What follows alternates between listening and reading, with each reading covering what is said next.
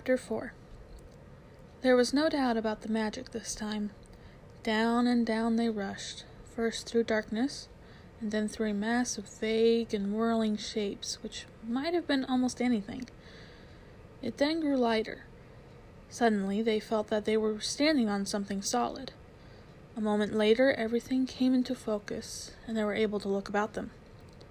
What a queer place, said Diggory. I don't like it, said Polly, with something like a shudder. What they noticed first was the light. It wasn't like sunlight, and it wasn't like electric light, or lamps, or candles, or any other light they had ever seen.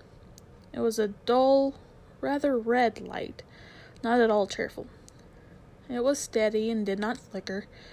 They were standing on a flat paved surface, and buildings rose all around them. There was no roof overhead. They were in a sort of a courtyard. The sky was extraordinarily dark, a blue that was almost black. When you had seen that sky, you wondered that there should be any light at all. It's very funny weather here, said Diggory. I wonder if we've arrived just in time for a thunderstorm or an eclipse. I don't like it, said Polly. Both of them, without quite knowing why, were talking in whispers, and though there was no reason why they should still go on hiding, holding hands after their jump, they didn't let go. The walls rose very high all around that courtyard. They had many guests, many great windows in them, windows without glass, through which you saw nothing but black darkness. Lower down there were great pillared arches, yawning blackly like the mouths of railway tunnels, and it was rather cold. The stone of which everything was built seemed to be red, but that might only be because of the curious light. It was obviously very old. Many of the flat stones that paved the courtyard had cracks across them. None of them fitted closely together, and the sharp corners were all worn off. One of the arched doorways was half filled up with rubble. The two children kept on turning round and round to look at the different sides of the courtyard. One reason that they were afraid of somebody or something looking out of those windows at them when their backs were turned. Do you think anyone lives here? said Diggory at last, still in a whisper. No, said Polly. It's all in ruins. We haven't heard a sound since we came. Let's stand still and listen for a bit, suggested Diggory. They stood still and listened but all they could hear was the thump thump of their own hearts. This place was at least as quiet as the wood between the worlds, but it was a different kind of quietness. The silence of the world of the wood had been rich and warm. You could almost hear the trees growing and full of life. This was a dread, cold, empty silence. You couldn't imagine anything growing in it. Let's go home, said Polly. But we haven't seen anything yet, said Diggory. Now we're here, we simply must have a look around. I'm sure there's nothing at all interesting here. There is not much point in finding a magic ring that lets you into other worlds if you're afraid to look at them when you've got there. Who's talking about being afraid? said Polly, letting go of Diggory's hand. I only thought you didn't seem very keen on exploring this place. I'll go anywhere you go. We can get away the moment we want to, said Diggory. Let's take off our green rings and put them in our right hand pockets. All we'll, we've got to do is to remember that our yellow ones are in our left hand pockets. You can keep your hand as near your pocket as you like, but don't put it in or you'll touch your yellow and vanish.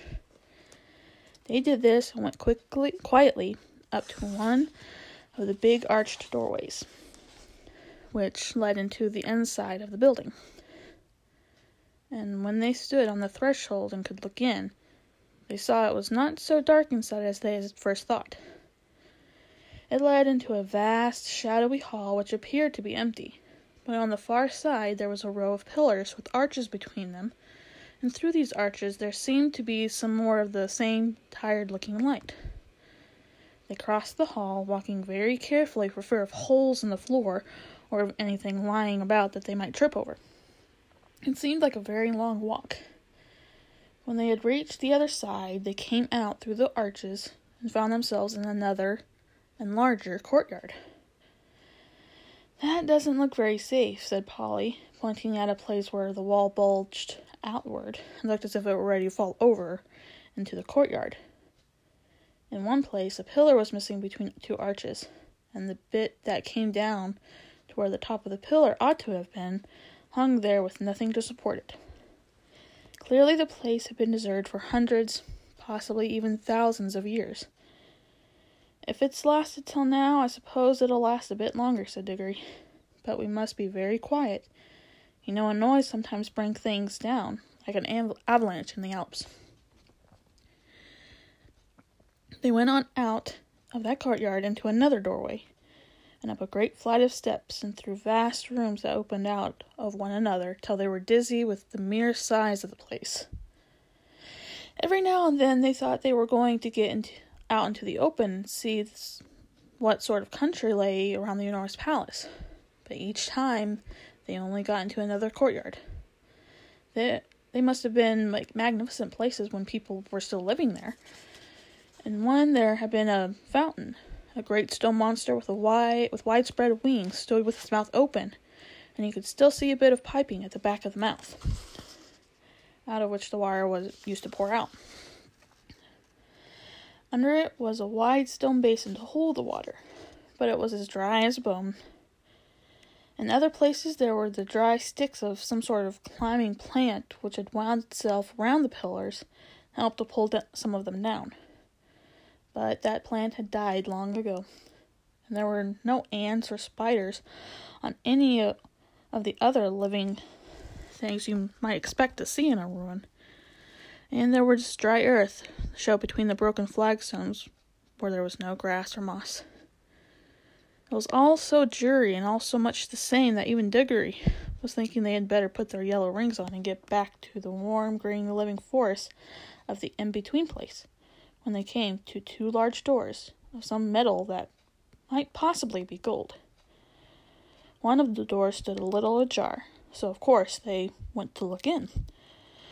Both stared, started back and drew a long breath, for here at last was something worth seeing. For a second they thought the room was full of people, hundreds of people, all seated and, and all perfectly still. Polly and Diggory, as you may guess, stood perfectly still themselves for a good long time, looking in. But presently they decided that they were looking at what could not be real people. There was not a movement nor the sound of a breath amongst all of them. They were like the most wonderful waxworks you have ever seen. This time Polly took the lead. There was something in this room which interested her more than it interested Diggory. All of the figures were wearing magnificent clothes. If you were interested in clothes at all, you could hardly help going in to see them closer. And the blaze of their colors made this room look not exactly cheerful, but at any rate rich and majestic after all the dust and emptiness of the others. It also had more window- windows in this room, too, and it was a good deal lighter. I can hardly describe the clothes they saw. The figures were all robed and had crowns on their heads, their robes were of crimson and silvery gray and deep purple and vivid green. And there were patterns, pictures of flowers and strange beasts, and needlework all over the robes. Precious stones of astonishing size and brightness stared from their crowns and hung in chains around their necks, and some even peeped out from the hiding places where anything was fastened. Why haven't these clothes all rotted away long ago? asked Polly. Perhaps magic, whispered Diggory. Can't you feel it? I bet this whole room was just stiff with enchantment. I could feel it the moment we walked in. And one of these dresses could cost hundreds of pounds, said Polly. But Diggory was more interested in the faces, and indeed, those were all well worth looking at.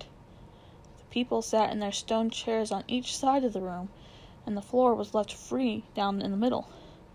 You could walk down and look at the faces in turn. They were nice people, I think, said Diggory. Polly nodded in agreement. All of the faces they could see were certainly nice, Both the men and the women looked kind and wise, and they seemed to come of a handsome race. But after the children had gone a few steps down the room, they came to a face that looked a little different. These were very solemn faces. You felt you would have to mind your P's and Q's if you ever met living people who looked like that.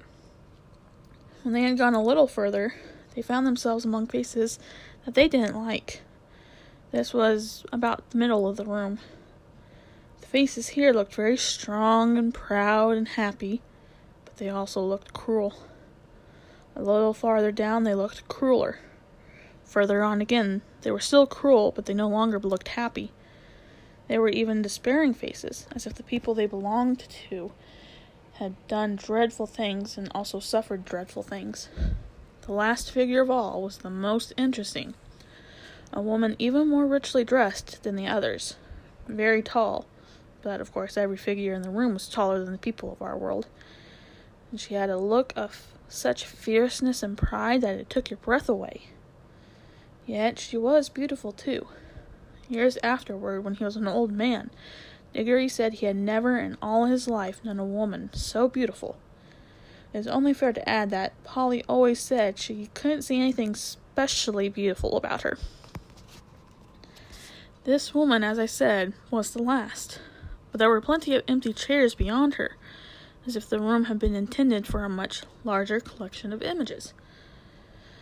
I do wish we knew the story that's behind all of this, said Diggory. Let's go back and look at the table sort of thing in the middle of the room. The thing in the middle of the room was not quite exactly a table. It was a square pillar about four feet high, and on it there rose a little golden arch from which there hung a little golden bell. And beside this there lay a little golden hammer to hit the bell with. I wonder. I wonder. Hmm, I wonder, said Diggory. There seemed to, to be something written on this, said Polly, stepping down and looking at the side of the pillar. Well, by gum, there is, said Diggory. But of course, we shan't be able to read it. Shan't we? I'm not so sure, said Polly. They both looked at it hard, and as you might have expected, the letters cut into the stone were very strange. But now a great wonder happened, for as they looked, though the shapes of the strange letters never altered, they found that they could understand them. If only Diggory had remembered what he himself had said a few moments ago, that this was an enchanted room, he might have guessed that the enchantment was beginning to work. But he was too wild with curiosity to think about that. He was longing more and more to know what was written on the pillar, and very soon they both knew. What it said was something like this, at least this is the sense of it, though the, through the poetry. When you read it here, there, it was better. Make your choice, adventurous stranger. Strike the bell and bide the danger. Or wonder till it drives you mad what would have followed if you had. No fear, said Polly. We don't want any danger. Oh, but don't you see it's no good, said Diggory. We can't get out of it now.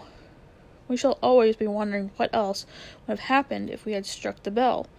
I'm not going home to be driven mad by always thinking of that. No fear. Don't be silly, said Polly, as if anyone would. What does it matter what would have happened? I expect anyone who's come as far as this is bound to go wondering till it sends him dotty. That's the magic of it, you see. I can feel it beginning to work on me already. Well, I don't, said Polly crossly, and I don't believe you do either. You're just putting it on. That's all you know, said Diggory. It's because you're a girl. Girls never want to know anything but gossip and rot about people getting engaged. You looked exactly like your uncle when you said that, said Polly. Why can't you keep to the point? said Diggory. What we're expecting, what we were talking about, is how exactly like the man, said Polly in a very grown up voice, but she added hastily in her real voice, And don't say I'm just like a woman, or you'll be a beastly copycat. I should never dream of calling a kid like you a woman, said D- Diggory loftily. Oh, I'm a kid, am I? said Polly, who was now in a real rage. Well, you needn't be bothered by having a kid with you any longer then. I'm off. I've had enough of this place, and I've had enough of you too, you beastly, stuck up, obstinate pig. None of that, said Digger in a voice even nastier than he meant it to be. He saw Polly's hand moving towards her pocket to get hold of her yellow ring. I can't excuse what he did next, except by saying that he was very sorry for it afterward, and so were a good many other people. Before Polly's hand reached her pocket, he grabbed her wrist, leaning across with her with his back against her chest. Then, keeping her other arm out of the way with his other elbow, he leaned forward, picked up the hammer, and struck the golden bell with a light, smart tap. Then he let her go, and they fell apart, staring at each other and breathing hard. Polly was just beginning to cry, not with fear, and not even because he had hurt her wrist quite badly, but with furious anger. Within two seconds, however, they had something to think about that drove their own quarrels quite out of their mind. As soon as the bell had struck, it gave out a note, a sweet note, such as you might have expected, and not very loud.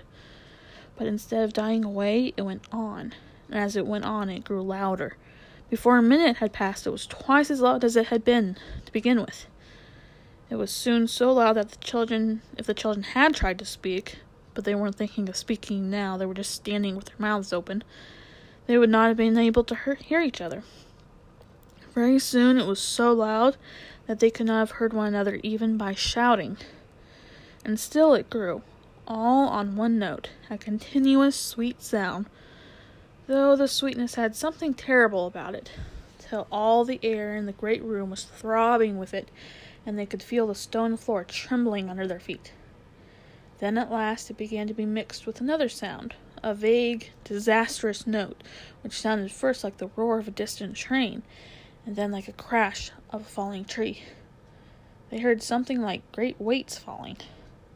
Finally, with a sudden rush and thunder, and a shake that nearly flung them off their feet, about a quarter of the roof at one end of the room fell in. Great blocks of masonry fell all round them, and the walls rocked. The noise of the bell stopped. The clouds of dust cleared away. Everything began to become quiet again. It was never found out whether the fall of the roof was due to magic or whether that unbearably loud sound from the bell just happened to strike the note which was more than those crumbling walls could stand. There, I hope you're satisfied now, panted Polly. Well, it's all over anyway, said Diggory and both thought it was, but they had never been more wrong or more mistaken in their lives.